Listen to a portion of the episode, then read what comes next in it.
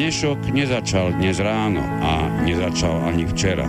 Na dnešok pozeráme cez minulé dni, mesiace, roky, desaťročia. V relácii Inforovnováha hľadáme odpovede na otázky. Na otázky, ktoré kladie sám život. Najmä ten spoločenský a politický. Dnešok totiž naozaj nezačal dnes ráno. Je pokračovaním včerajška, predvčerajška, ba aj udalosti spred 50, 80, 100 a viac rokov. Rovnováhu potrebujeme vždy, všetci a všade. Je preto veľmi podstatné, či sa k nej blížime, alebo sa od nej vzdialujeme. Všetko totiž súvisí so všetkým. Počúvate reláciu Inforovnováha.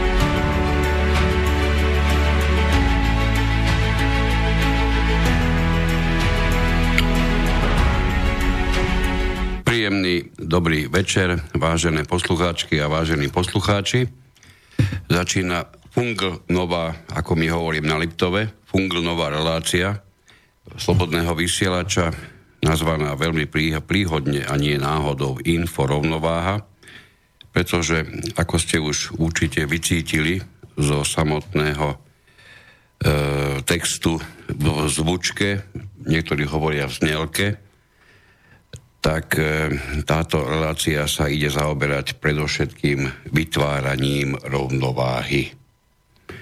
Nebudem na tú reláciu našťastie sám, ale mám tu aj môjho dlhoročného kolegu z portálu, ktorý spolu nejaký ten čas už vytvárame z portálu inforovnováha.sk moje meno je Miroslav Kantner a spolu so mnou v štúdiu je Peter Luknar. Ahoj.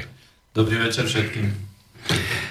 Tak, budeme hovoriť o rovnováhe, o všetkom, čo nám rovnováha prináša, o všetkých postupne snáď, ktorí nám tú rovnováhu chcú narúšať, dokonca aj narúšajú. A začneme pochopiteľne tým, že spoločnosti nám už veľmi dlhé obdobie prebiehajú procesy, ktoré sú jednak krátkodobé a jednak dlhodobé. No v relácii Informováha sa budeme pravidelne venovať hlavne tým veciam dlhodobým, pretože to sú tie veci, ktoré sú stále a môžeme povedať trvalé ak nie väčšie, s úvodzovkami. A rovnováha je práve takou kvalitou. Počkaj, Peter, prepač. Dobre si ten druhý mikrofón, tento vyzerá byť nejaký prapodivný, nemáš, nemáš tam plný hlas. Skús. Tak skúsim ešte no, raz. No, to sme úplne inde. Výborne. Takže ešte raz. V relácii Inforovnováha sa budeme venovať, ako bolo spomenuté, veciam dlhodobým, ne, nejde ani o to, že by tie krátkodobé veci nemali na nás vplyv, ale veríme v to, že tie veci dlhodobé sú stálejšie, že sú to určité v úvodzovkách väčšie a rovnováha je presne tou kvalitou, ktorá je dlhodobá a za ktorou e, má teda cenu sa o ňu snažiť. A je to taký nedostiž, nedostižný idol. No idol určite, na druhej strane e, nedostižný ako nedostižný.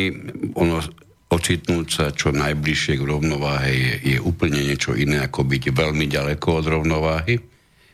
Ten stav je jasne viditeľný, minimálne viditeľný rozdiel medzi tými dvomi stavmi.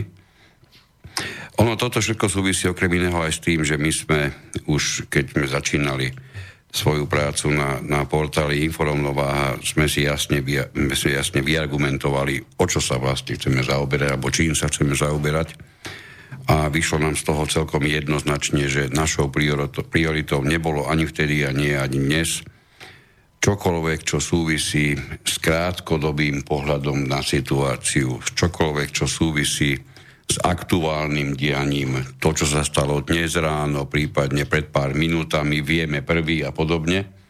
Nič z tohoto seriózne priznáme nás prakticky vôbec nezaujíma. Tejto, v tomto vysielaní to nebude venovaná tomu žiadna pozornosť. Dokonca si pamätám, keď sme vešali naše prvé články na portáli forovnováha.sk, tak sme sa vlastne bavili na tú tému, že ani nie je asi dôležité, aby sme k tým článkom dávali konkrétny dátum. No. Pretože pokiaľ sa máme baviť, že či nejaká téma má cenu, aby sme sa jej venovali, tak ten dátum tam nie je podstatný. Znamená to, že kľudne o rok, o dva, o päť je možné sa vrátiť tým článkom a mali by dávať stále tú, ten istý význam a tú istú hodnotu. Áno. E, to je proste v každom prípade niečo, čo si myslíme a myslíme si to od začiatku trvalo ako keby uniká pozornosti tým rôznym e, projektom, rôznym médiám, ktoré sa zaoberajú práve tým, čo sa stalo včera a prípadne dnes ráno. A my máme celkom iný úmysel, my chceme, my chceme čo najviac vystopovať z toho, e, čo sa prečo sa práve dnes deje to, čo sa deje, kde to má svoje korene a my vieme, že mnohé a mnohé tie procesy sa dnes dejú napríklad preto, lebo začali pred naozaj 50, 80, 100 a viac rokmi. Takže, takže preto máme taký záujem zaoberať sa práve týmto postupom v čase. A je to možno netypické, pretože typická mužská vlastnosť je veci zanalizovať, to znamená rozobrať e, do šrobika a našou snahou je vlastne tie veci najprv áno, rozobrať do šrobika, ale potom to zložiť a, a dať do, do nejakých súvislostí. To znamená, prichádzame k tomu, že fungujeme v nejakom systéme a ten systém je nejako nastavený a nastavený je tak, aby v podstate všetky informácie, ktoré prichádzajú, aby boli veľmi, veľmi naliehavé. To znamená, že atakujú nás denne obrovské množstvo informácií, žijeme informačný vek a lieta to na, na nás zo všetkých strán, tzv. tie flashové správy. A, a mnoho portálov alebo mnoho médií sa zaoberá práve tým, že čo teraz je aktuálne vo svete ale ten výber je veľmi náhodilý. Alebo dám otázku. Miki, je ten výber naozaj náhodilý? Nie, nie. Výber je, je často poplatný tomu, že častým úmyslom mainstreamových médií, musíme ich tak pomenovať, e, nehovorím, že to je výhradný úmysel, ale často sa minimálne mňa prepadá tá myšlienka, že sa to práve teraz deje. Mainstreamové médium má totiž mimoriadný dar odvádzať pozornosť. Naozaj odvádzať, odvádzať pozornosť na, na až triviálne nepodstatnú súvislosť alebo udalosť a neraz prekrývať tým niečo výrazne dôležité, čo je v pozadí a čo vlastne má aj tak trošku aj možno uniknúť pozornosti. Čiže tá pozornosť je naozaj trvalo odvádzaná Najkrajším príkladom tohoto, čo hovoríme teraz, snáď sú štandardné večerné televízne správy, ktoré my nazývame kaleidoskopické. Ka- kaleidoskop, vieme, čo je, určite vieme, čo je kaleidoskop, aj keď dnešná generácia mladých ľudí by už s tým asi mala problém, čo to vlastne kaleidoskop je, tak si zopakujeme, že to je takéto kukadlo, do ktorého pozeráte ako do ďalekohľadu Nevidíte však žiadne niečo, čo by sa niekde za obzorom alebo niekde inde vyskytovalo. Vidíte obyčajné, obyčajné farebné sklíčka, ktoré vytvoria určitý obrazec a vy keď tým ďalekohľadom pootočíte, či už smere proti hodinovým ručičkám alebo, alebo smere hodinových ručičiek, tak sa vám razom z toho, z toho jedného obrazca stane úplne iný obraz. To je štandardný kaleidoskop. Takže, takže vieme, že každý jeden obraz je absolútne iný a každý jeden obraz nemá absolútne žiadnu súvislosť s tým predchádzajúcim. Snad len to, že jednotlivé tie dieliky vytvorili iný obraz. A to je presne to, o čom ja som hlboko presvedčený a viem dobre, že aj ty, na čo sú zamerané večerné správy. Hlavne tie televízne večerné správy mimoriadne veľká dávka, palba informácií, obvykle mimoriadne krátkých ku ktorým nikto, kto tie správy sleduje, nedostane žiadnu hĺbkovú analýzu ani súvislosť s niečím, čo sa stalo x rokov dozadu. Prípadne možno aj pohľad na, situáciu takú, čo toto prinesie o niekoľko rokov. Všimli sme si, že príliš často, naozaj až príliš často sa do správ dostávajú ako tí, ktorí majú možnosť nejakým spôsobom komentovať niektoré tie udalosti. Ľudia, kto, o ktorých ťažko nepochybovať, že nemajú určité, určité zaúkolovanie, ako to majú celé tomu, tomu davu ľudí pri tých televízoroch vysvetliť. Ej, inak povedané, ako majú zmanipulovať týchto, čo, tých, čo to sledujú, čo si o tom majú nakoniec mysleť. To je, to, to je tá hlboká plejada tých všetkých možných politológov, silných odborníkov. E, neviem, či si všimol, ale určite áno. My ich na Slovensku nemáme až tak veľa, pretože oni sa prakticky otáčajú takmer stále tí istí. Čiže títo vytvárajú všetci ten, ten štandardný kaleidoskopický pohľad na svet. Opakom, budeme dnes hovoriť často o opakoch, opakom máme, máme určite mozaiku, opakom kaleidoskopu. Tak a k tomu by som niečo chcel ešte povedať, že tu evokuje v podstate také nejaké spojenie s tým, že nám je predkladaná častokrát pravda, ale tomu sa povenujeme o kúsok ďalej, lebo pravda je veľmi subjektívny dojem, alebo sú, pardon, dojem, pojem. A teda opakom toho kaleidoskopického vnímania alebo úmyselným kaleidoskopickým vysielaním správ sú správy mozaikové. No a ako toho pojmu kaleidoskop vyplýva, že sú to náhodné obrazce, tak z pojmu mozaika vyplýva, že mozaika má presne stanované určitý počet kúskov alebo čriepok alebo dielkov, ktoré do seba zapadajú. Nezapadajú hneď, zapadajú samozrejme po určitom čase, keď sa človek nejakej problematike venuje a kým sa, ako sa hovorí, tá skladačka vyskladá. Čiže tá mozaika postupne musí vyplňať nejaký konkrétny funkčný, zmysluplný celok. Čiže tá mozaika je priamo tou syntézou a mala by byť opisom tých dejov.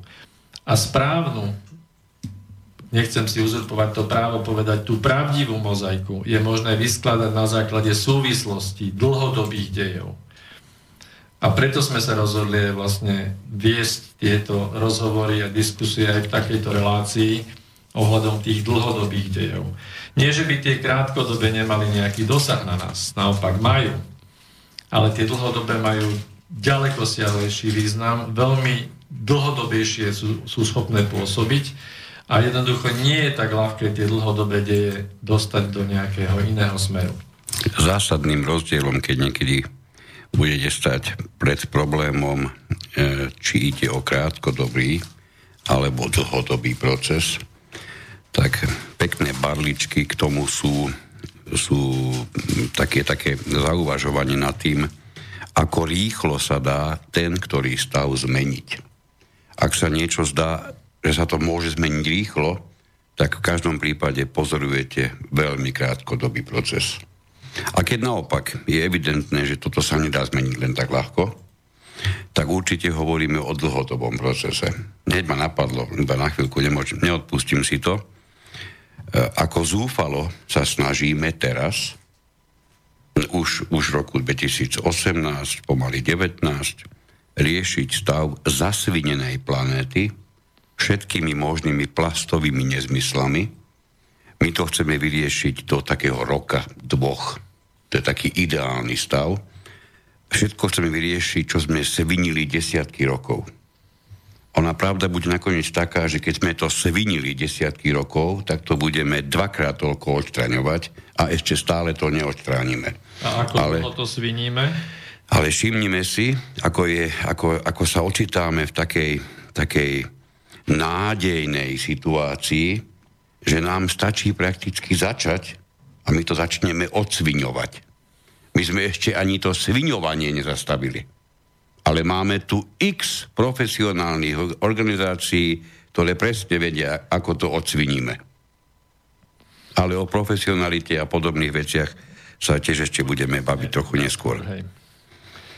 No a e, čo sa týka ešte, doplním, že systém, pokiaľ si to naozaj uvedomíte, tak systém je nejako nastavený. Každý systém je nejako nastavený. A tento systém je nastavený tak, že ľudí poháňa, myslíte pozitívne, máme spustu takých prednášok, máme spustu ľudí, ktorí robia osobnostný rozvoj, to je všetko v poriadku, je to pozitívne, ale slovom myslí pozitívne a myslí hlavne na budúcnosť. Nás vlastne presmerovávajú na to, aby sme nechali prítomnosť iným a o minulosť, o minulosť, aby sme sa už absolútne ani nestarali.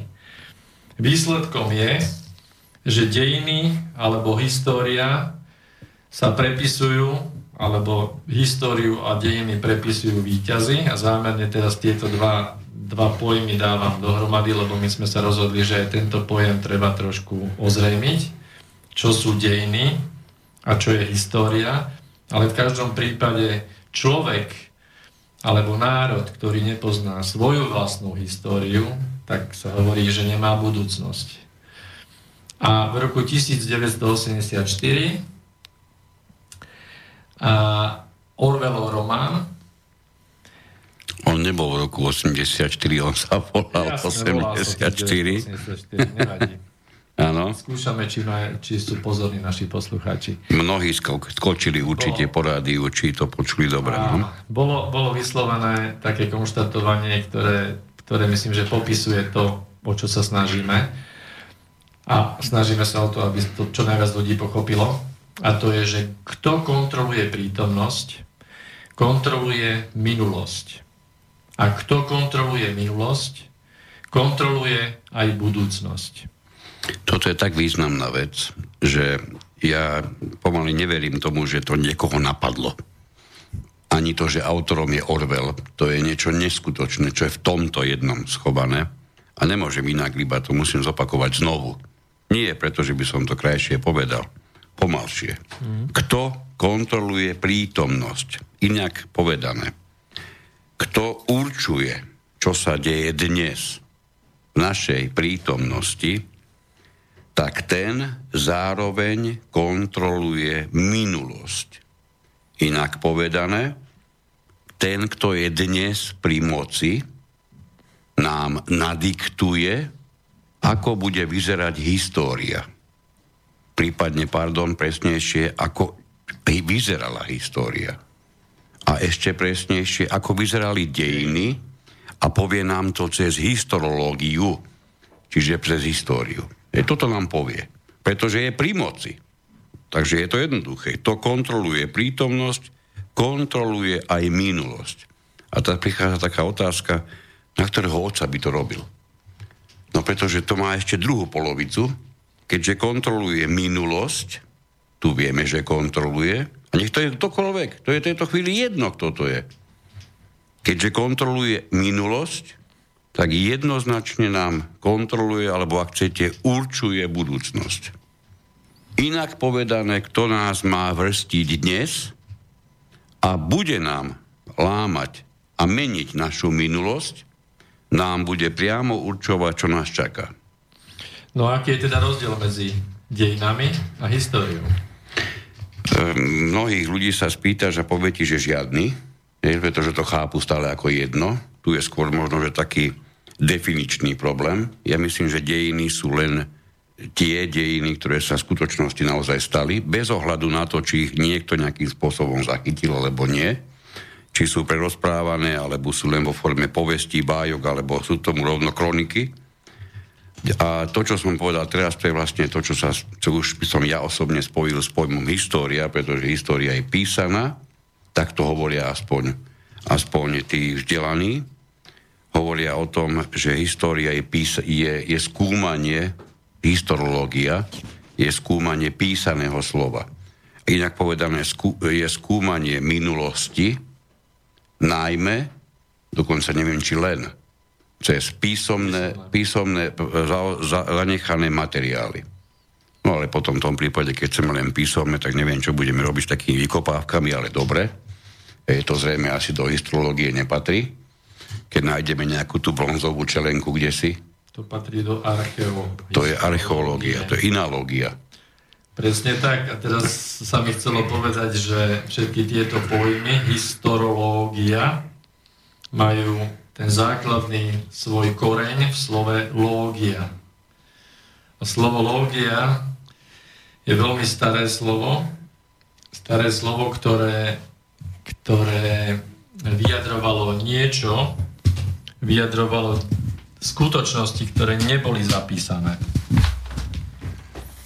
To znamená, boli to skutočnosti, ktoré boli ústnym podaním podané a dokonca z teologického hľadiska to slovo vyjadruje, že to bolo niečo, čo bolo dané nejakým vyšším silám, či Bohom, alebo niečomu podobnému. To znamená, že všetko, čo má vlastne základný kmeň v slove lógia alebo lógion z latinského, tak si dáva akoby takú pečať alebo takú iskričku, hviezdičku niečoho posveteného. Čiže posvetená história je historiológia. A môžeme ísť do rôznych teda slov, ktoré majú tento koreň. Aj archeológia, aj ideológia a aj technológia. Čiže toto slovo je veľmi zaujímavé, ako, ako vlastne vznikli takéto spojenia a z čoho, z čoho sa to odvíja. Ale možno to je trošku iným smerom. No, e, vždy to bude asi o tom, že keď niečo pomenujem e, koncov, s koncovkou lógia, tak tomu dávam mimoriadnú vážnosť. Hej. Chcem tomu dať nejakú vážnosť, pretože teória je história je jedna vec, ale histológia je už iná vec. No, dobre. Veľmi rád by som sa ešte jednej, k jednej veci dostal, lebo, lebo ja som si istý, že mnoho a mnoho vecí v živote nefunguje správne, najmä v komunikácii, a my teraz komunikujeme jednak medzi sebou, jednak s poslucháčmi, e, kde veľmi vážnym spôsobom vstupuje do hry to, že mnohé a mnohé pojmy nie sú definované. Ja by som povedal, že je niekoľko pojmov, ktoré rozhodne definovať je potrebné, alebo aspoň si jasne vymedziť, kde končí jeden pojem a kde začína druhý. Mnohokrát ste určite, e, vážení poslucháči, počuli také niečo. No aj to je pravda. Alebo dokonca ešte krajšie, každý má svoju pravdu. Toto musí viesť jednoznačne k záveru, že ten, kto by chcel chápať, čo vlastne je pravda, tak príde príde k tomu, keď tie tvrdenia predchádzajúce boli, pra, boli pravdivé, tak musí prísť tomu, že pravd je viacero. Dokonca ich môže byť až neobmedzený počet, pretože keď zoberieme do úvahy, koľko môže byť ľudí, nielen koľko je, ale koľko môže byť, no tak každý bude mať svoju pravdu. A dokonca ešte potom príde aj pesnička, že musíš za svojou pravdou stáť. Tak to už neviem, kde by sme sa s tými pravdami podeli pre Boha, kto by ich rozlišil. Takže tu máme čosi. Ja viem, že, že na filozofickej úrovni alebo na inej vysokomysliteľskej úrovni sa budeme baviť o pravde subjektívnej, deduktívnej, induktívnej a ešte pán Boh aké inej. Ale toto nie je to, čo by som, čomu by som sa chcel venovať. E, pravda, keď si to berieme do úvahy, ako ju obvykle chápeme, ako ju chápe bežný človek, čiže, čiže nefilozof, tak ju chápe ako štandardne ju chápe ako vlastný pocit. Ale vydáva ju ostatným ako univerzálnu pravdu. Hej? To je, to je na tomto najzákernejšie. A ty samozrejme, že tých pravd môže byť x. Pretože ja, povie, ja použijem taký, taký asi mimoriadne často používaný príklad. Keď ste od malička Číňan, vaša sestra je Číňanka, vaša mama je Číňanka, všetci vaši súrodenci, celá rodina ste čínska, dostanete jasnú otázku, akú, akú má, aké oči majú Európania. Tak čo poviete, že majú rovné, lebo my máme šikme? Nie, toto žiadny Číňan v živote nepovedal, nepovie. Európske oči sú nejaké divné. Hej? Lebo nie sú čínske, sú divné. No ale my tvrdíme to isté o ich očiach. A otázka teraz je, bohatstvo doma pravdu. A prídeme k záveru, že my máme obaja pravdu. Samozrejme tú svoju. Takže tu z toho vyplýva, že koľko pravd toľko ľudí? A odzrkadluje tá pravda každá toho človeka iba pocit? Alebo časť tej skutočnosti? Alebo časť tej reality? Do akej miery je pravda skutočnosťou? Do akej miery je pravda, ktorá chce byť skutočnosťou? Do akej miery sa pravda prekrýva so skutočnosťou? To znamená, že uh, sumár pravd určitej skupiny ľudí a určitej skupiny ľudí rozhladených môže svojím spôsobom sa priblížiť k skutočnosti, ale skutočnosťou zrejme asi nikdy nebude. Lebo je vždy subjektívna, alebo deduktívna, alebo ako sa zvyknú v médiách oháňať faktologická um, správy alebo, alebo um, pravda faktov. Hej? To znamená, že oháňajú sa s tým častokrát. A teraz mne veľmi pomohlo pochopiť tieto, tieto dva pojmy knižka od Stefana Kovyho, kde on hovorí o tom, že každý máme svoju mapu. Každý máme svoju mapu, ktorá ale nie je teritorium. To znamená, je len odrazom toho teritória, ako príklad poviem, keby ste mali v rukách nesprávnu mapu, boli by ste v nejakom meste, boli by ste napríklad v New Yorku, mali by ste v ruke mapu Londýna. No, mali by ste v ruke mapu, ale jednoducho tá mapa by vám nepomohla.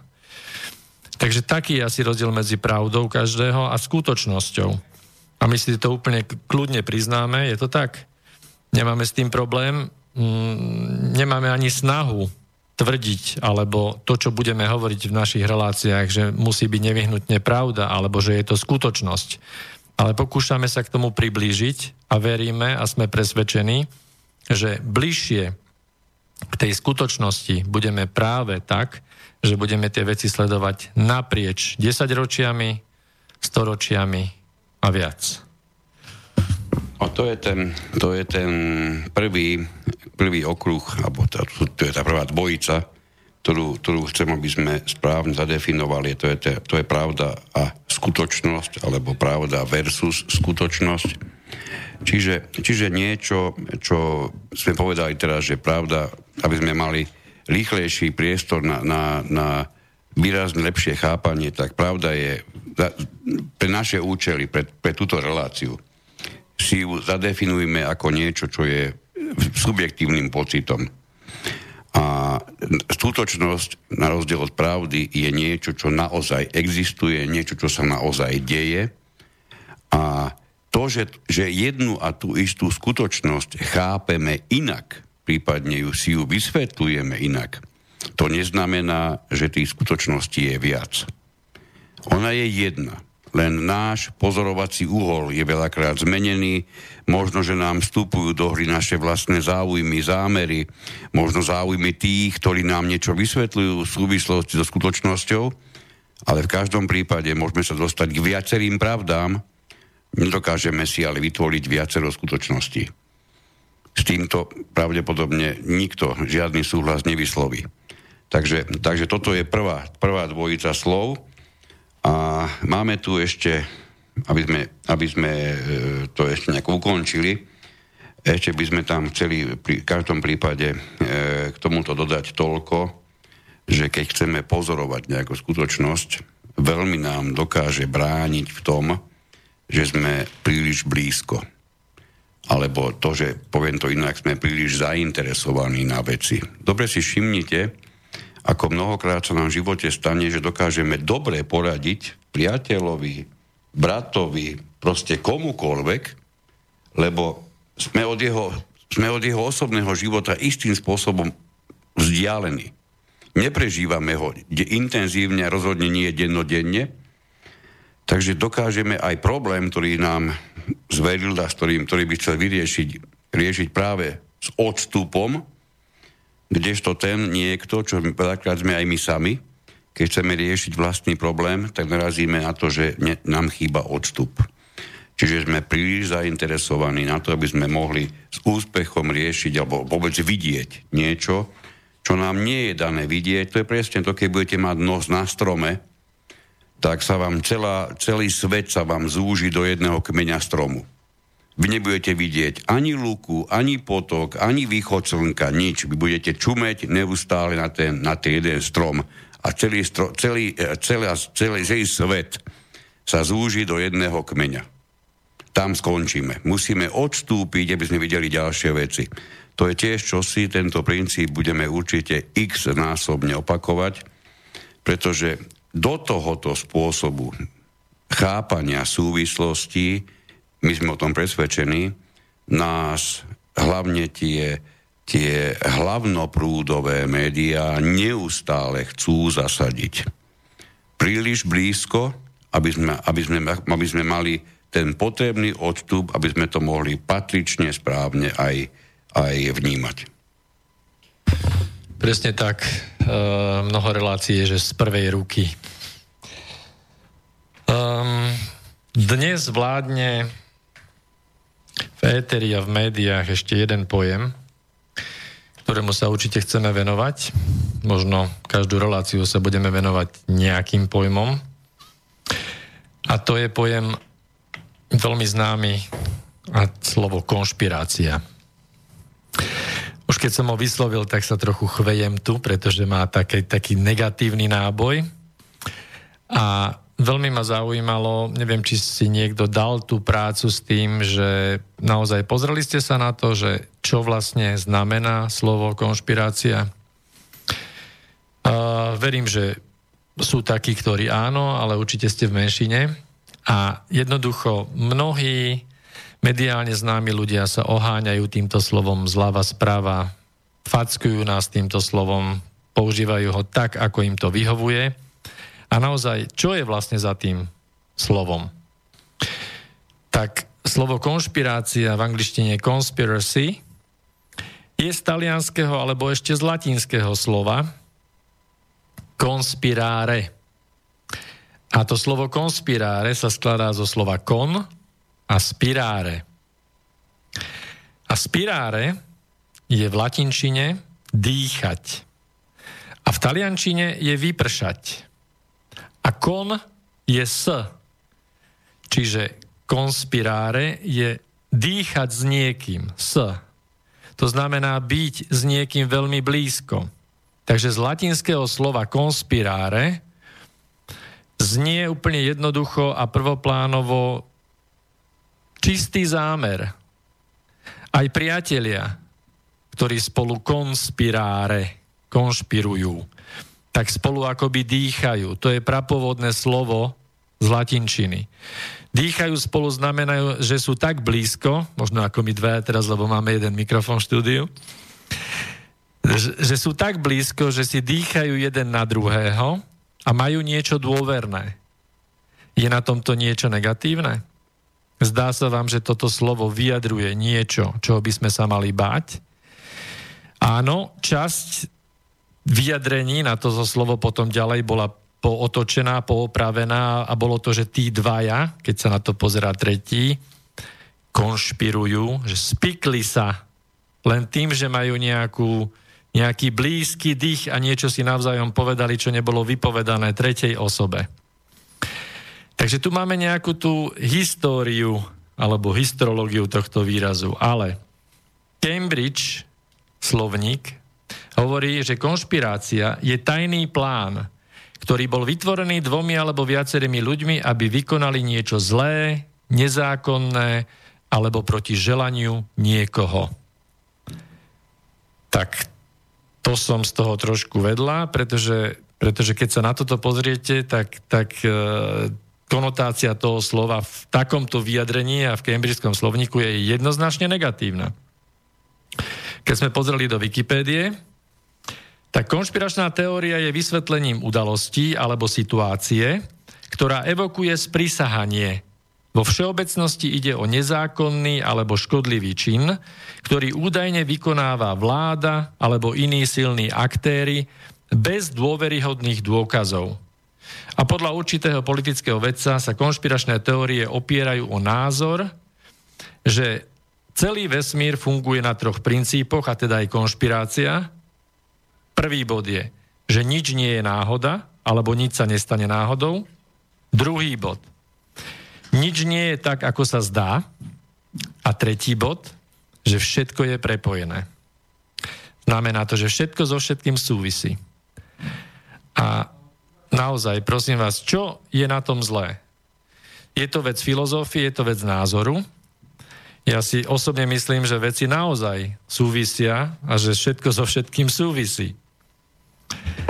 A ešte je tam jeden moment, že, že ďalšou črtou, a, že konšpiračné teórie sa vyvíjajú tak, aby zahrňali akékoľvek dôkazy, ktoré existujú proti ním, je tak, že sa to vlastne predstaví, ako, že všetky tie fakty sú súčasťou, aj tie, ktoré sú za, aj tie, ktoré sú proti.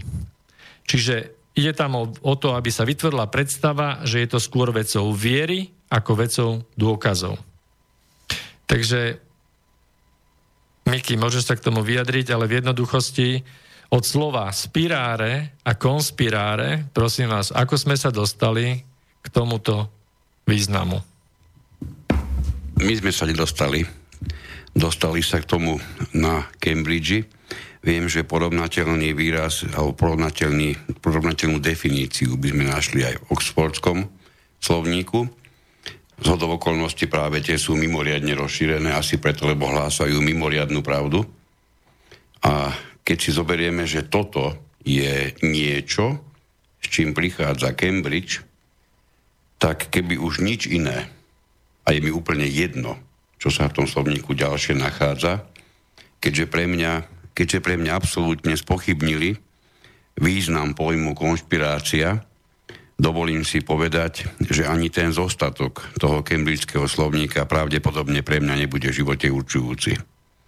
Hej, to je proste osud. Čiže keď raz ti nezapadne dobre jedna vec do mozaiky, celá mozaika je pokazená. Toto je to, čo sa Cambridgeu práve podarilo.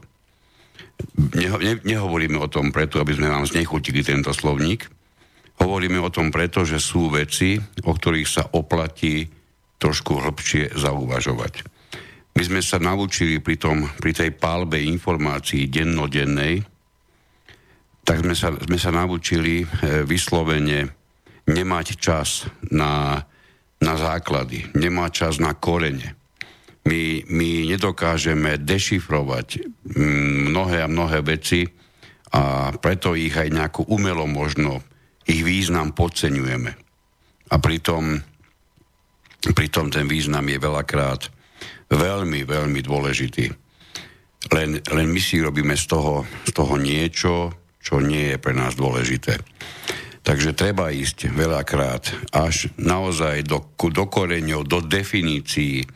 Keď niekde niečo zachytíme, skúsme to podrobiť hĺbšiemu rozboru skúsme len nie bežne prijímať každú slinu pomyselnú, ktorú niekto e, na nás vypluje z obrazovky. Naozaj je to, je to až, až životne dôležité. Pretože keď budeme prijímať komplet všetko, dokonca aj to, čo nám bude vnútené podprahovo, lebo aj tých podprahových informácií je obrovské množstvo, tak sa nemôžeme čudovať, že ako si príliš často máme z vecí, ako sa ľudovo hovorí, príliš veľký hokej. Čiže keď chcem rozumieť čo najviac, ako sa len dá, čo sa práve deje, prečo sa to deje, nemôžem len nasávať a nasávať ďalšie a ďalšie informácie o tom istom, možno podanom tentokrát trošku inak, s, s maličkým farebným otieňom.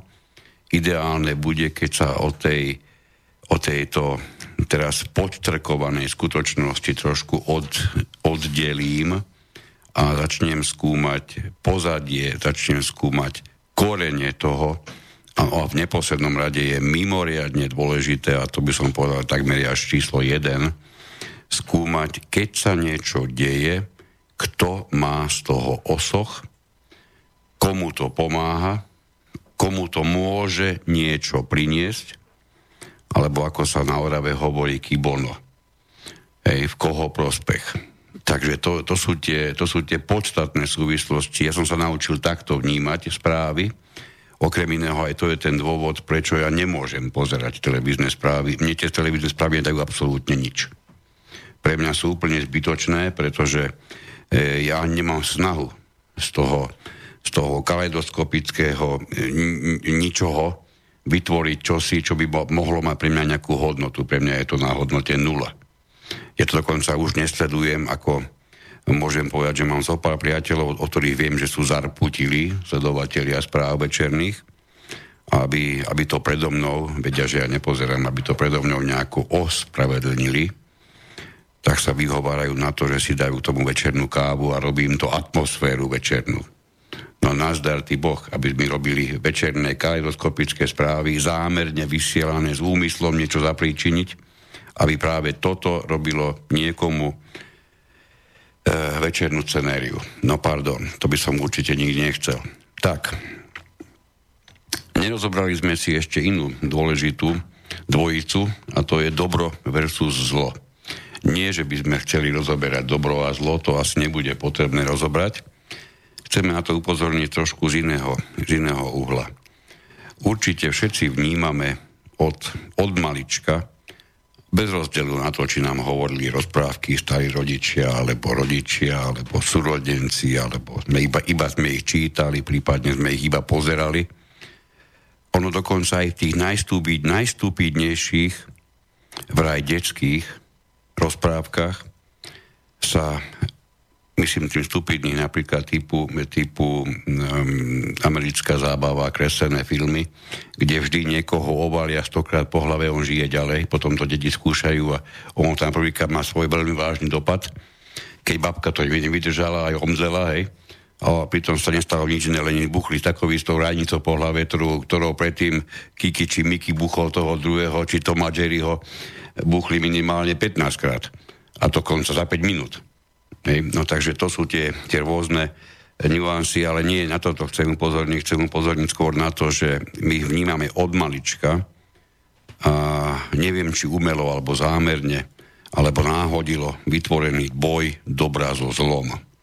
Od malička nám hovoria o dobrých princeznách a zlých drakoch, e, hovoria nám o, o, o záchrancovi, princovi, no teraz sa to trošku bude meniť, pretože princa bude zachráňovať princ, obvyklý čierny, je, takýto nábeh máme my na, na novodobé rozprávky, dokonca máme už niekoľko vyspelých hercov, ktorých dokonca už aj nahrali, tak sa na ne tešíme s našimi deťmi a počkáme si na tieto hlúposti.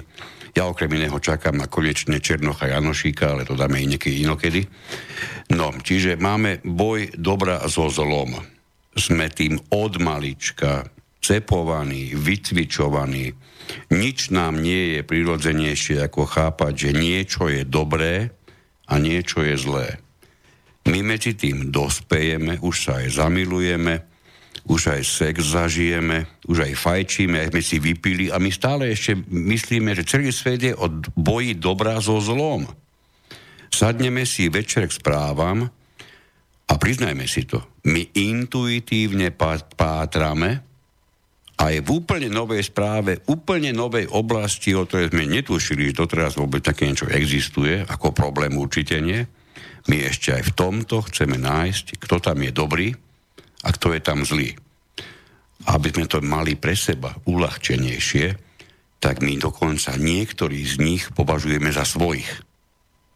Hej? To znamená, to sú tí naši, pochopiteľne to sú tí dobráci, hej, a tí, čo sú proti tým našim, to sú tí zláci. Hej, tak toto chápeme. My máme 30, 40, 50, 82 rokov a my stále pozeráme na svet cez túto detskú prízmu. To je náhoda? My ešte v politike, kde neexistuje žiadne dobro a zlo, my dokonca v politike chceme nájsť dobrých.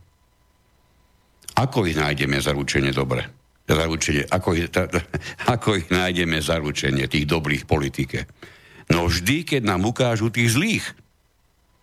Ako náhle vám ukážu zlého politika, okamžite vám z toho vylezie ten dobrý. To je ten opačný voči tomuto politikovi. Keď oranžoví budú zlí, automaticky zelení budú dobrí. Toto máme, tohoto máme plný svet doteraz. A ja som si istý, že tento princíp je nie využívaný. On je zneužívaný. My sme neustále zaťahovaní do boja dobra so zlom.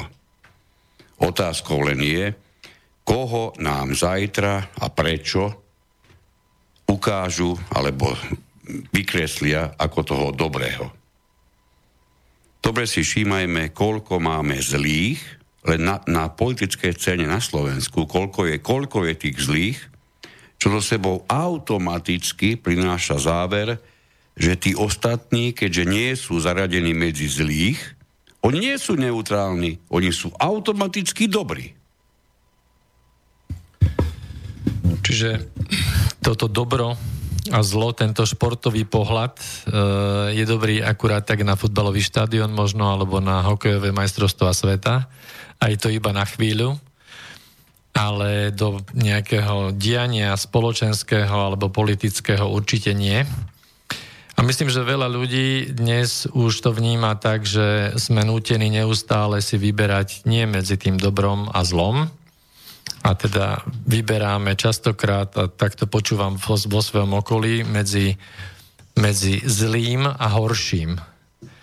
Čiže dostávame sa k tomu, že, že e, celý svet funguje nie na základe bielej a čiernej, nie je len dvojfarebný. Častokrát k tomu máme tendenciu, a to asi vyplýva z tých rozprávok a z toho, že je to vlastne indoktrinované od malička, ale že je tam 50 stupňov tej šedej aspoň v každom tom spektre. No a keď si volíme medzi tými šedými a šedčími, alebo niekedy aj šedými a čiernymi, tak je to veľmi ťažké potom. No a, a keď sa dostávame trochu do tej politiky, tak jemne, ja ešte musím povedať tak osobne, že keď si povedal, že nepozeráš správy, tak aby zase naši diváci e, na Slobodnom vysielači to nechápali tak, že nie sme v obraze, lebo ako by sme skladali tú mozaiku, ale my to máme tak rozdelené, že ja som ten, ktorý sa dobrovoľne necháva denne trízniť.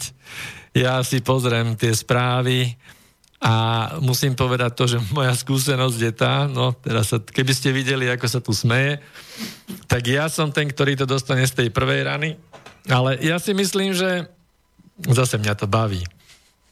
Tak je to v poriadku. Ale uh, ono je to tak, že trvalo to, ja poviem asi 3 alebo 4 roky. 3 alebo 4 roky intenzívneho sledovania správ, čítania všetkého všade, analyzovania, syntetizovania, kým sa začne človeku v tej hlave tá mozaika skladať, kým tie pucle začnú trochu zapadať, kým daná flešová správa dáva význam v súvislosti s ďalšími flešovými správami. A od istého momentu sa to vlastne postupne začne skladať. Pretože stretávam sa s mnohými ľuďmi, mám priateľov, kamarátov, či už spoločensky sme teda ako, myslím si, že veľmi blízky, ale čo sa týka treba z politickej orientácie, možno ani nie. Z tohto vyplýva aj to, že mnoho ľudí nevie potom zaradiť. Máme tu niekoľko mocností vo svete a nechápeme súvislosti. A hlavne nechápeme, že čo sa to deje napríklad teraz medzi Spojenými štátmi, našim transatlantickým partnerom a Európskou úniou. Čiže v rámci toho, čo bolo povedané, že hľadáme, kto je dobrý a kto je zlý, tak e, ako to teda je? Amerika versus EÚ. Teraz v kontexte veci, ktoré sa dejú v oblasti obchodnej, obchodná vojna. Tak kto je teda dobrý a kto je zlý? Je to naozaj takto čierno-biele? A keď to dáme do kontextu s Čínou, alebo s Ruskom, alebo s krajinami BRICS, tak kto je teda dobrý a kto je teda zlý? A kde je to na tom spektre od tej bielej do tej čiernej? A politika už dávno vlastne nie je súboj nejakých ideí. Čiže je to, je to na tom spektre veľmi, veľmi zložité a je to ťažké rozlišovať. A politika, ako som povedal, nie je šport, ale zdá sa mi, alebo aj sme sa o tom bavili, že pre mnohých ľudí je to, ako to sledujeme, častokrát má to všetky známky viery. My proste sme ochotní veriť veríme politikom, opýtam sa, je v súvislosti s akýmkoľvek politikom na mieste slovo viera? A ten volebný proces je vlastne proces viery? Nie je to nie, nejako z nejakej inej filozofie? Nepatrí toto k nejakej, nejakej teológii? Nepatrí toto do, do, do nejakej viery? Myslím, cirkvy, náboženstva? No, mám niekedy pocit, že, že tá viera v politikov je určitým spôsobom náboženstvo, alebo je to nejaká viera a opakovaná. A dokonca verili sme, slepo jednej skupine politikov, sklamali nás, na tej škále už nie sú dobrí, už sú pre nás zlí, nič medzi tým neexistuje a toto videnie nám, nás opodstatňuje a odobruje nám tú ďalšiu nasledujúcu voľbu, kedy my volíme niekoho úplne iného v domnení, že on je teraz ten dobrý. Áno, je to, je to čosi, čo si mm, mimoriadne často zamieňame. Politika nie je šport, politika nie je hudba. V politike by ste nemali mať niekoho, to je pre vás stálicou, pretože ako náhle sa stane pre vás stálicou, prestanete si všímať jeho, jeho nedostatky. Pretože budete jeho fanúšik Môžete byť fanúšik čohokoľvek na svete chcete, len pre Boha nebuďte fanúšik nejakého politika. To je hlboký nezmysel. Ono totižto je to, je to trvalý boj. A trvalý boj, ktorý, ktorý mimoriadne smrdí rôznymi ideológiami, rôznymi zámermi, rôznymi rôznymi záujmami. O tomto všetkom si ale porozprávame po prestávke. Dáme si malinkú, krátučku prestávočku, počas ktorej vás, vám pustíme pomerne neznámu spevačku, ale o to lepšiu. Dokonca našli sme pesničku s vynikajúcim textom, volá sa Nevierím. Presne ako keby odzrkadľovala, o čom sa dnes bavíme. Ide o spevačku Paulu Kapitánovú, možno, že mnohí z, nich ste, mnohí z vás ste ju nepočuli, možno aj kvôli tomu, že už 11 rokov žiaľ nie je medzi nami. Umrela ako 37-ročná počas havárie na, na diálnici medzi Brnom a Prahou. Takže Paula Kapitánová, nevierim.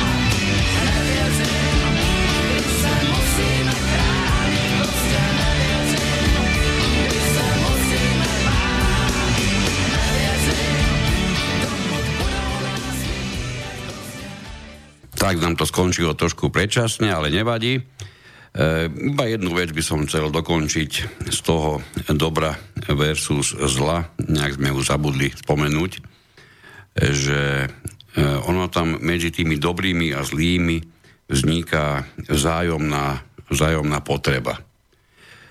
Totiž nikdy nebudete tak dobrí, ako dokážete byť dobrí, keď iní budú zlí.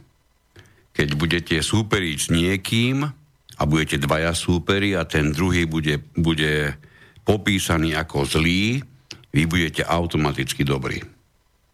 E, to je proste zásada, ktorú dobre si všímajte, ako často je uplatňovaná dokonca.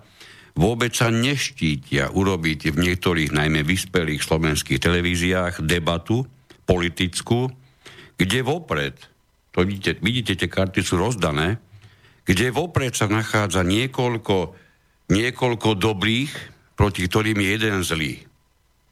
Ten jeden zlý je veľmi často spovedaný, nie preto, aby mal priestor na, na vyslovenie toho, čo si myslí. On je zámerne moderátorom dotláčaný k odpovediam, ktoré z neho stále viac a viac robia toho zlého čím logicky všetci tí ostatní sa stávajú dobrými. No, tak, takisto niečo ste určite mnohokrát už, už zachytili. No, poďme tomu trvalému boju. To je tiež niečo, čo rozhodne chceme spomenúť. Lebo keď si to pozorne všímate, my trvale bojujeme o niečo. My vedieme vojny za blahobyt, my vedieme vojny o slobodu, my vedieme vojny o mier. Áno, my, my bojujeme o mier. My vojnou udrža, udržujeme mier tak to nám to je podsúbané, nie? To mi tak evokuje, že my vlastne kvalitnou súložou udržujeme nulovú tehotnosť. Áno, to je asi, asi takéto čosi. My bojujeme o demokraciu, to tiež je častý boj. Ja neviem, ako sa dá o demokraciu bojovať. Tak demokracia alebo je, alebo nie je. Veď nám hovorili, že už je. A my ju máme a my zase o ňu bojujeme.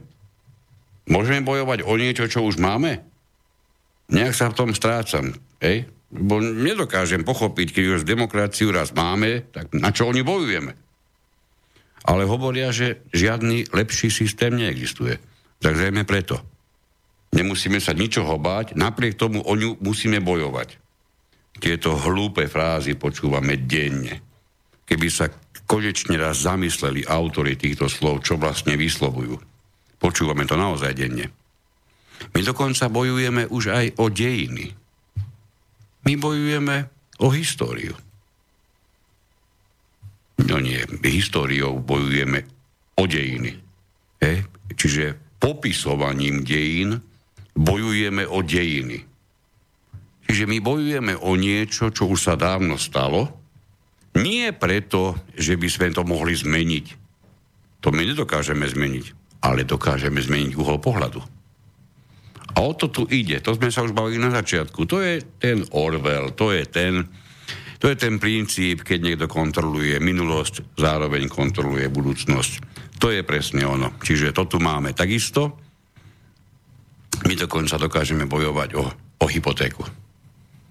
Pravdepodobne, pretože sa do, cítime dobre ako otroci. Asi tak toto bude.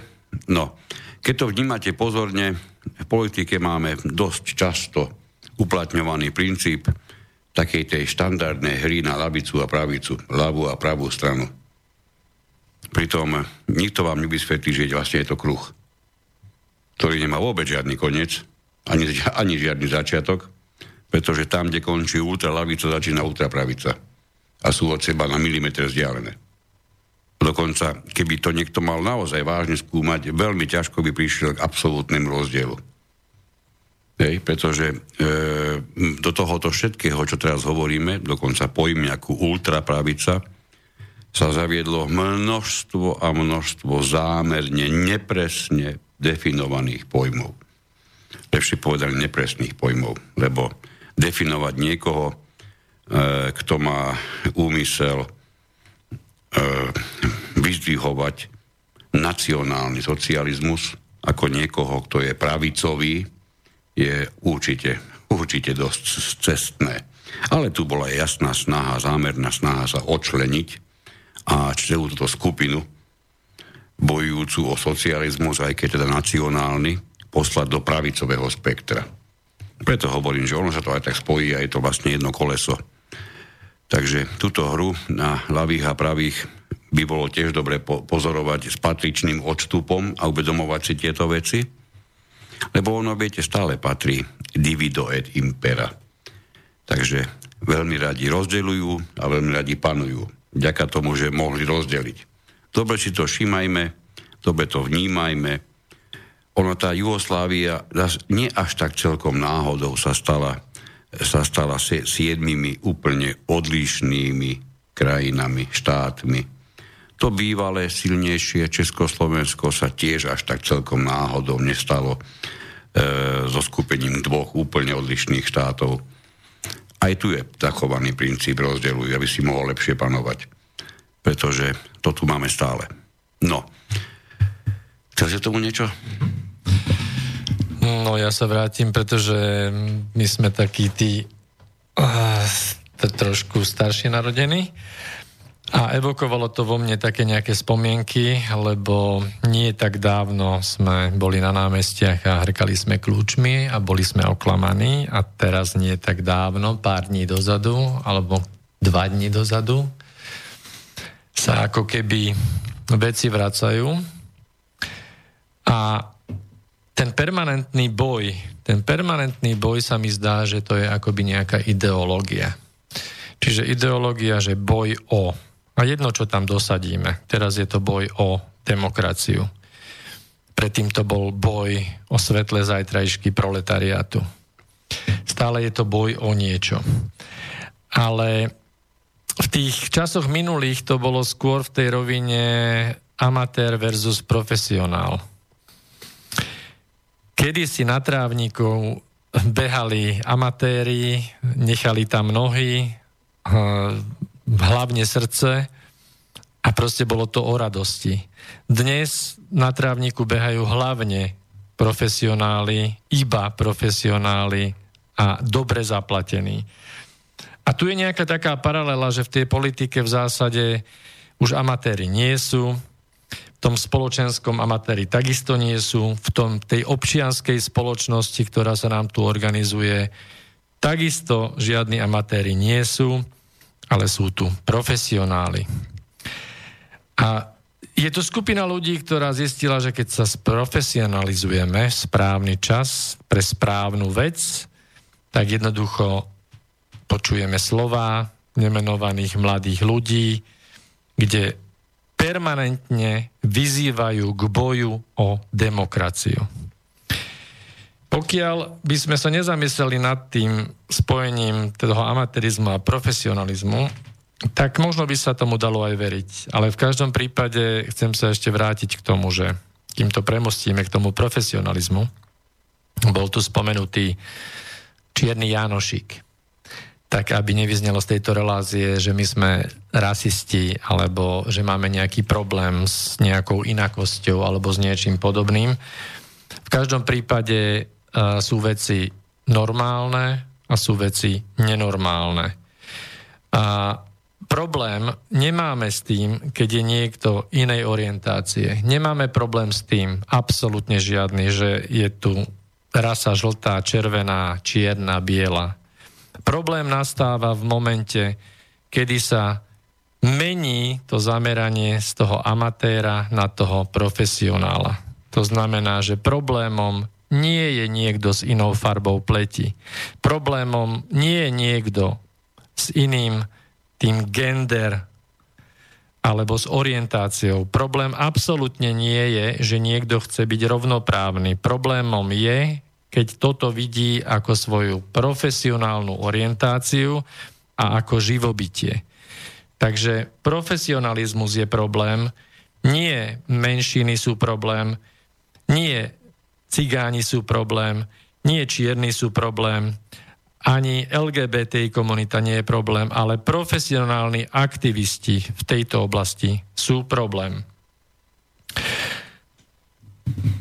To je ten, to je ten princíp, ktorý tu, ktorý tu vidíme a pozorujeme. Možno, možno ste mnohí počuli, že svojho času aktivisti na zaoberajúci sa ob, um, právami homosexuálov, chceli zapojiť do tohoto profesionálneho diania napríklad aj Freddie Mercurio, Freddieho Mercurio.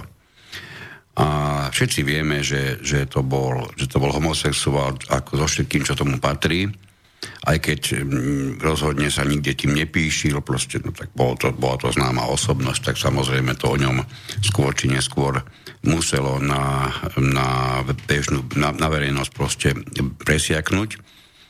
Na ňom je veľmi sympatické, že on zostal tým, môžem povedať, neškodným, neškodným gejom až, až do svojich posledných dní.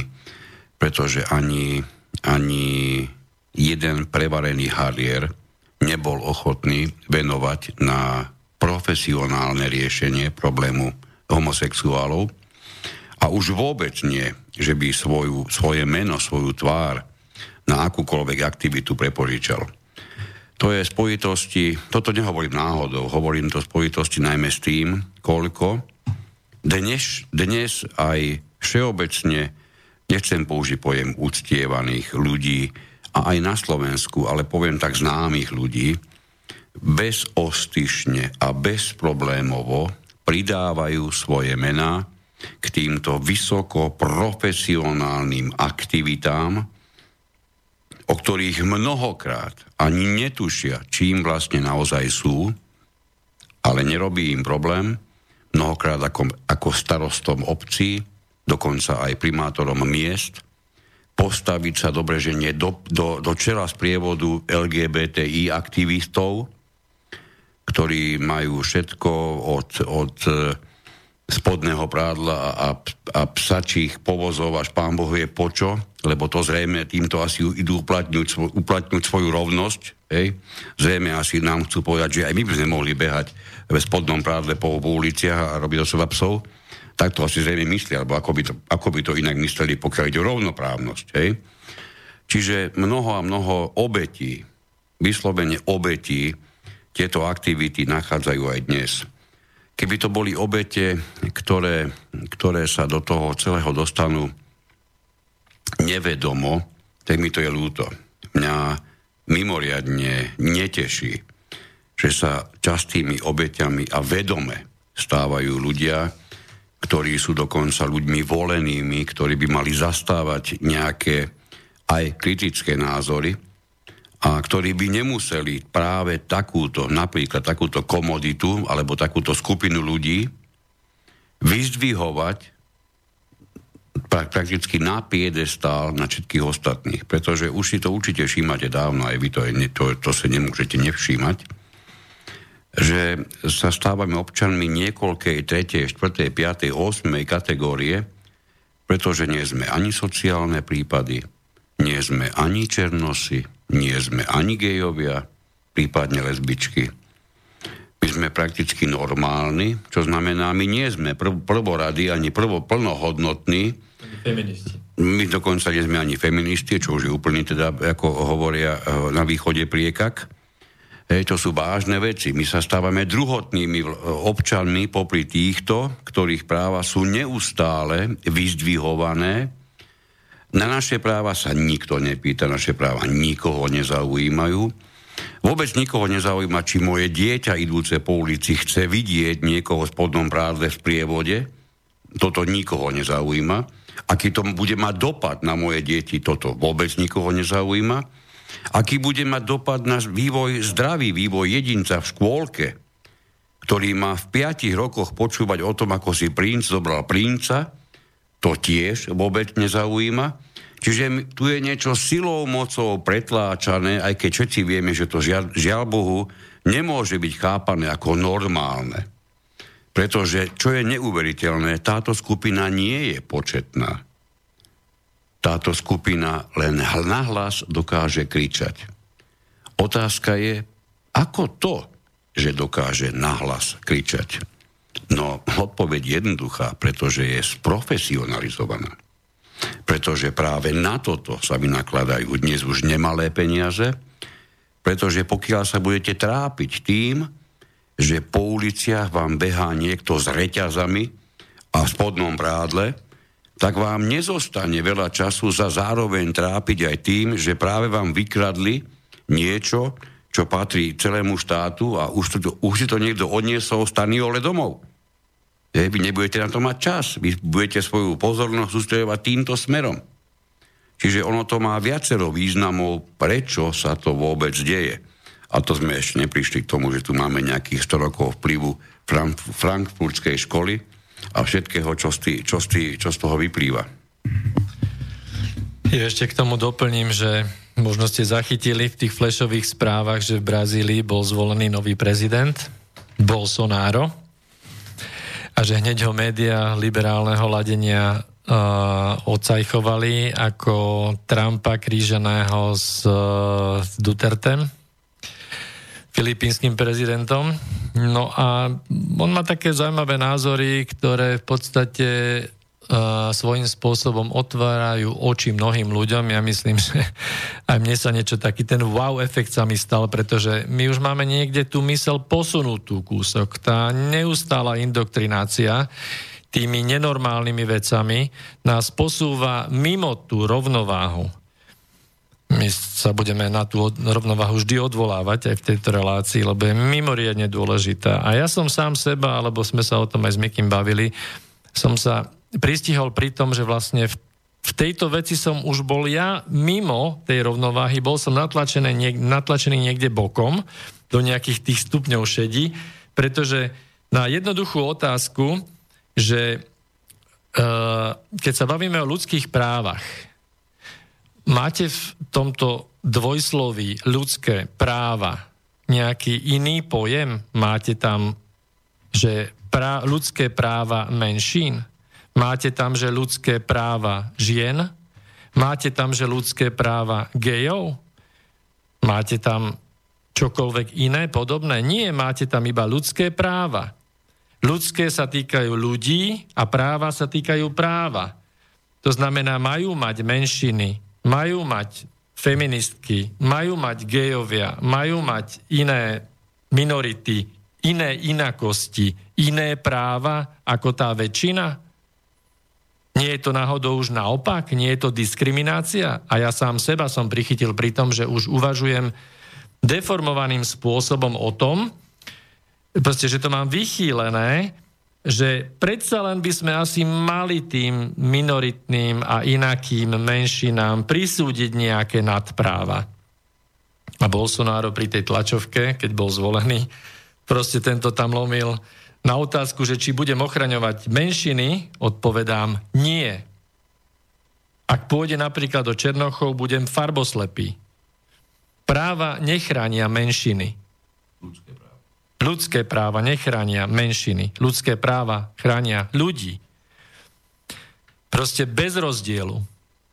Takže jednoducho musíte sa zamyslieť nad tým, že čo robia tí aktivisti a ten profesionalizmus v rôznych tých oblastiach, jednak čo robia a jednak aký to má dosah. Čiže v kontexte tých dejín sa môžeme prepracovať, keď to premostíme, že dnešok nezačal dnes ráno, tak udalosti, ktoré prežívame dnes a v nasledujúcich dňoch majú svoje korene v minulosti. A preto tu bola spomenutá nie náhodou frankfurtská škola, alebo ešte môžeme kľudne spomenúť aj pána Kalergyho. Teraz niektorí si povedia, že tu sme zase v tých konšpiráciách.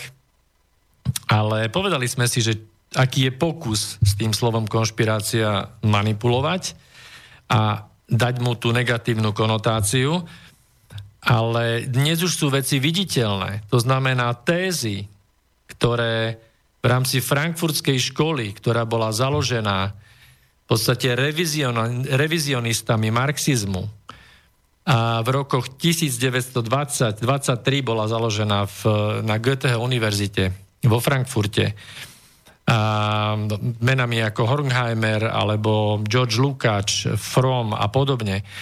Toto sú ľudia, ktorí, ktorí v podstate a, dali dohromady ako keby nový šat pre pôvodnú klasickú marxistickú Marxovú teóriu.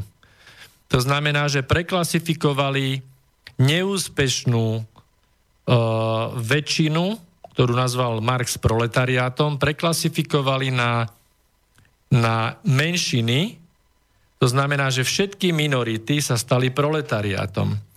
A prečo to urobili, to je tá otázka.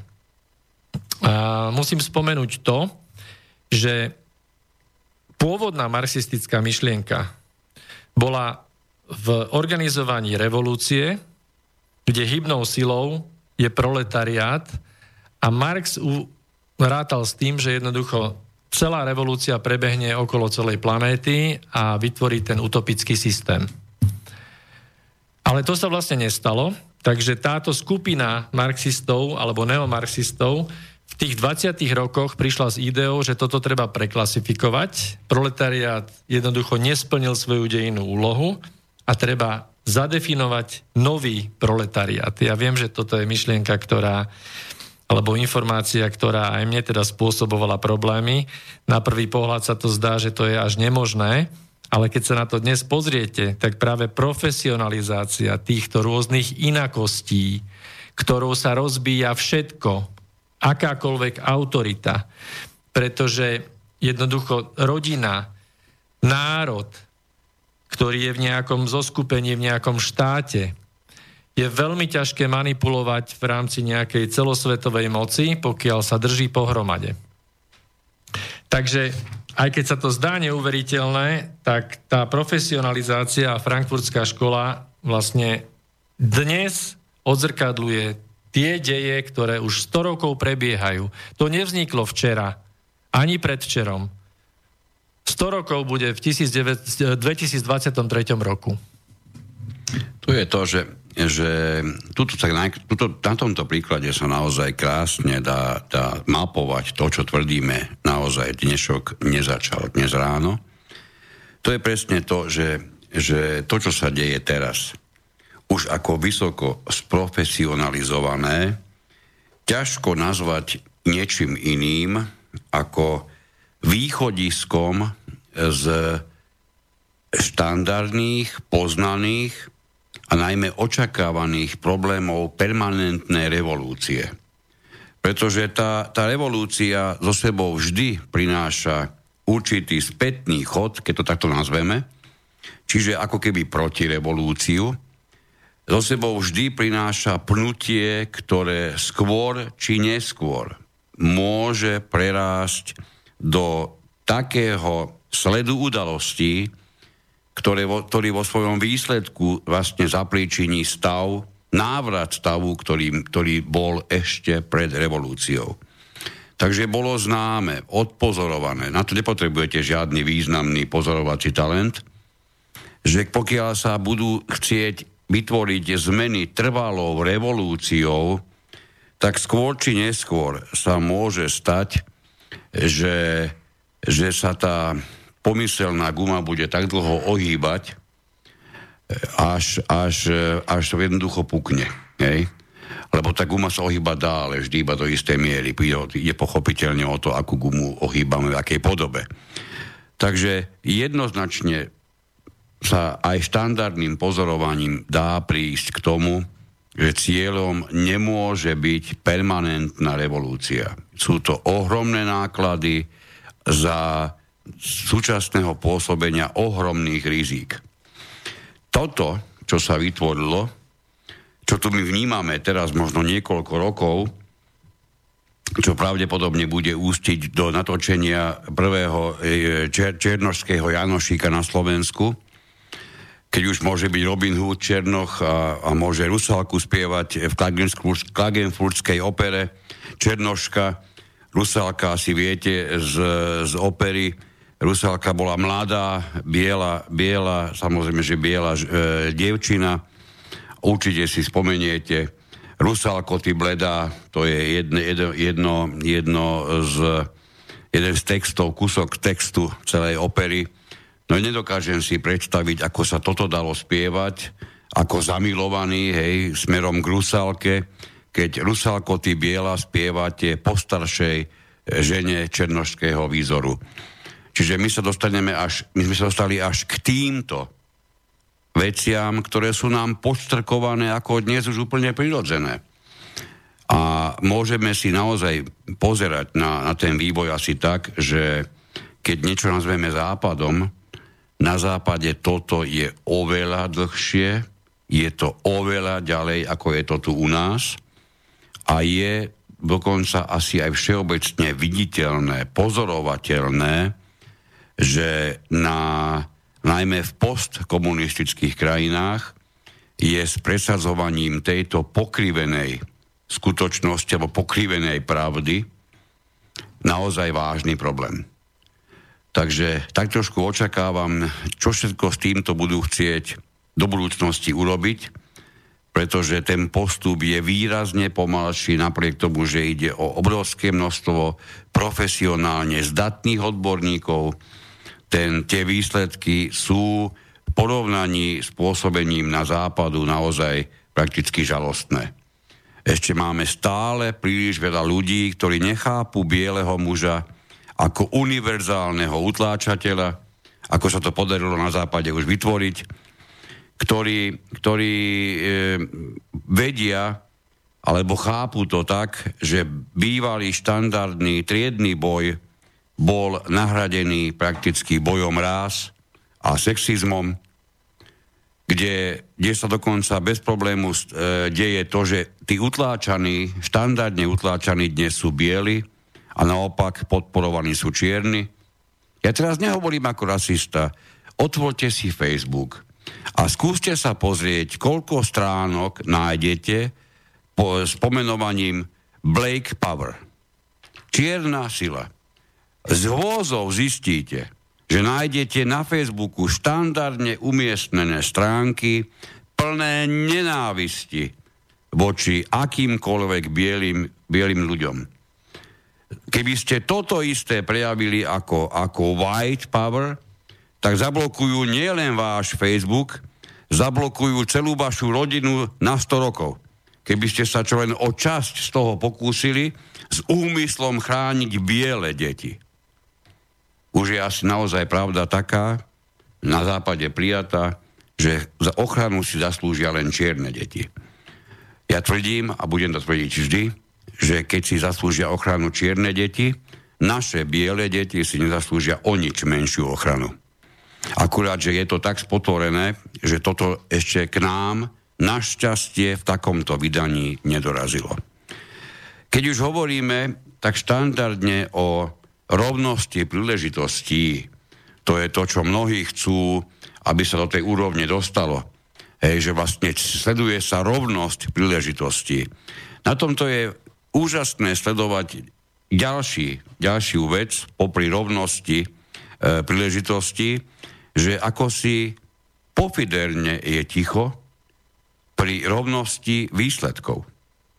Oni majú mať rovnaké príležitosti, ale nikoho nezaujíma, či budú dosiahnuť rovnaké výsledky. Dôležité je, aby dostali príležitosť. To, že by mali dosiahnuť rovnaké výsledky, nikoho nezaujíma. Čiže toto všetko, toto všetko tu máme a samozrejme ruka v ruke s týmto potom už sa vytvorilo štandardné škatulkovanie, štandardné nálepkovanie. Dnes stačí, aby ste niekomu dali, dali nálepku rasista, prípadne, prípadne extrémista a vlastne tým vytvoríte niečo, čo ste predtým nedokázali vytvoriť trojstranovým elaborátom o tom človeku. Teraz vám stačí jedna nálepka niekomu na čelo a máte ho zaradeného. Hej, toto tu naozaj máme. A keď to ešte stále niekto nevidí, je najvyšší čas, aby si to všimol pretože to do našich životov bude vstupovať stále výraznejšie. Uh, máme tu ešte jednu vec, ktorú chcem v každom prípade spomenúť, uh, aby bolo jasné, že my nemáme v úmysle kohokoľvek potláčať, nevidím najmenší dôvod. Všetci tí, čo ma osobnejšie poznajú, vedia, že ja osobne som trvalým zástancom žien, že si mnohokrát robím srandu z toho, ako sme my pri nich nemožní a čo by sme vlastne bez nich my si počali na tejto zemeguli. A myslím to naozaj vážne. A vôbec nepotrebujem pritom e, robiť e, vyzdvihovanie ženy. Ja len, len im dám tú, tú dôležitosť, ktorú si zasluhujú. Ja im nepotrebujem dávať vyššiu, alebo ich dávať do pozície, že sú viac ako muži, pretože ja to nevidím ako súťaž. Ja to nevidím ako rebríček. Máme tu v každom prípade ale jednu schopnosť žien, ktorá je v porovnaní s mužskými schopnosťami výrazne vyššia a to je práve, práve schopnosť syntézy. To je práve schopnosť skladania tých väčších vecí do jedného obrazu. Ak si myslíme my ako muži, že v tomto sme lepší, niečo sme prekúkli, niečo nám výrazne utieklo. Čiže to tak určite nie je. No, e, možno, že toto je ten dôvod, prečo mnohokrát už v hlbokej, hlbokej minulosti, stále hovoríme, že ten dnešok nezačal, dnes ráno, prečo v hlbokej, hlbokej minulosti sa tak muži ortodoxne bránili tomu, aby sa ženy dostali k dôležitým úlohám, k dôležitým funkciám. Vieme, že naprosto nepochopiteľne, nechcem sa dotknúť nikoho veriaceho, ale sotva by ste boli schopní mi vysvetliť, prečo nemôžu byť e, v, e, farárky ženy, napríklad. Ja viem, že v istej, v istej, v cirkvách môžu, ale prečo katolické napríklad nemôžu? No zrejme, pretože toto, by, toto nebol zámer niekoho, toto celé dával niekedy v minulosti dohromady. Pretože znovu zopakujem, žena by, bo, by znamenala vážne, vážne e, spájanie vecí do obrazcov, ktoré muž mnohokrát nie je schopný vytvoriť. Takže my máme takéto štandardné, takéto šuplikoidné myslenie. Je to poznáme, hej. My sme na šuplíky a my chceme svoje kolonečky, přehádečky, vtedy nám to je fajn. No, ako náhle budeme chcieť učiť pumu plávať, alebo delfína behať po púšti, to je moje hlboké presvedčenie, dostaneme z nich niekoho, kto nepatrí už ani do vody, ani na súž. Preto ja som trvalým zástancom, a nielen ja, ale aj, aj, aj môj kolega, že ženám patria ženské úlohy a mužom mužské. Takto to bolo vymyslené a takto by to malo zostať. Lebo tak to jedine správne funguje. Takže vidíte, že naozaj ani toto, čo tu dnes máme v tejto súvislosti, nezačalo včera. Báni predčerom. Teraz sme sa bavili o O dôsledkoch frankfurtskej školy nie je mimochodom jediná, ale je veľmi výrazne silná v tejto súvislosti. Celé základy feminizmu. Toto všetko, všetko máme niekde z nejakej strany, e, ktoré dnes všetky tieto záležitosti sú vysoko sprofesionalizované a nám, ktorí sme, ďaká Pánu Bohu, zostali normálni, vyslovene znepríjemňujú náš doterajší bežný a neraz milý život. Ej, to, je, to je niečo, o čom som hlboko presvedčený. Mimochodom, keďže dnešok nezačal dnes ráno, táto relácia vôbec nezačala pred hodinou a pol. Táto relácia začala v roku 1963, v roku 1962 a nebola by nikdy vznikla, keby nebolo roku 1935, 1931, 1930, ba dokonca 1874. Prečo to tak je, to vám skúsi ešte povedať tomu niečo kolega. No je to tak, že dnešný večer nezačal dnes večer a tie čísla a dátumy sú mojou minulosťou a minulosťou môjho kolegu. A um,